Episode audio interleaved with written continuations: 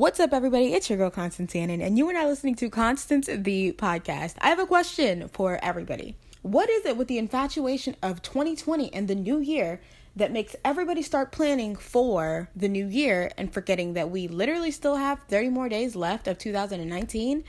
I cannot count how many times I've seen people declare changes for the new year as if they can't implement these changes into their lives today.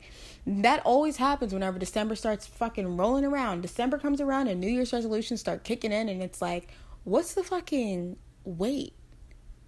And why are we using the New Year's as an excuse, as a cover up? Okay, you're not fucking fooling anybody. And this is not to say that you cannot set long term goals. Long term goals are just as good as short term goals, but what I find myself doing and what I believe a lot of people do whenever it comes to New Year's resolutions is that we realize that it's so much easier to delay something rather than just doing it. And my excuse for delaying things most of the time, beyond, you know, just not knowing the outcome, is the fact that I am so comfortable right now in this space that the idea of doing something that might make me uncomfortable is better off just being put off. Um, just recently, I wanted to start yoga. And I was convincing myself that, you know what, today's the day that I'm going to start yoga. And I pull up videos on YouTube and I start doing it. And I mean, I just felt discomfort in my body. I was, you know, trying to mimic the moves that I was seeing the instructor do.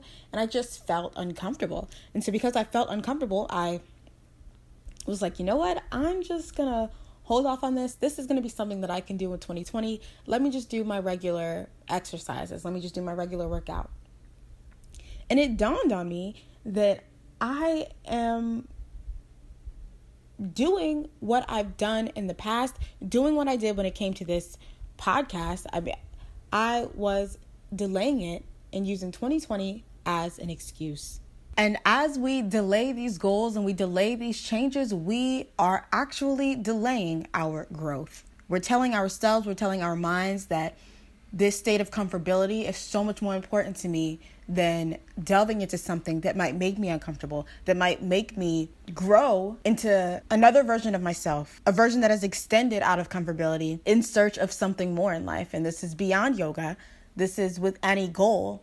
Um, whether your goals for 2020 are weight loss or starting a business or starting a YouTube channel or getting a new job or quitting your job, whatever it may be, it's like the real question is why do I need to put this off until the new year? You know, I encourage everybody to sit and challenge themselves and ask themselves why their New Year's resolution cannot be a goal for today. Why wait?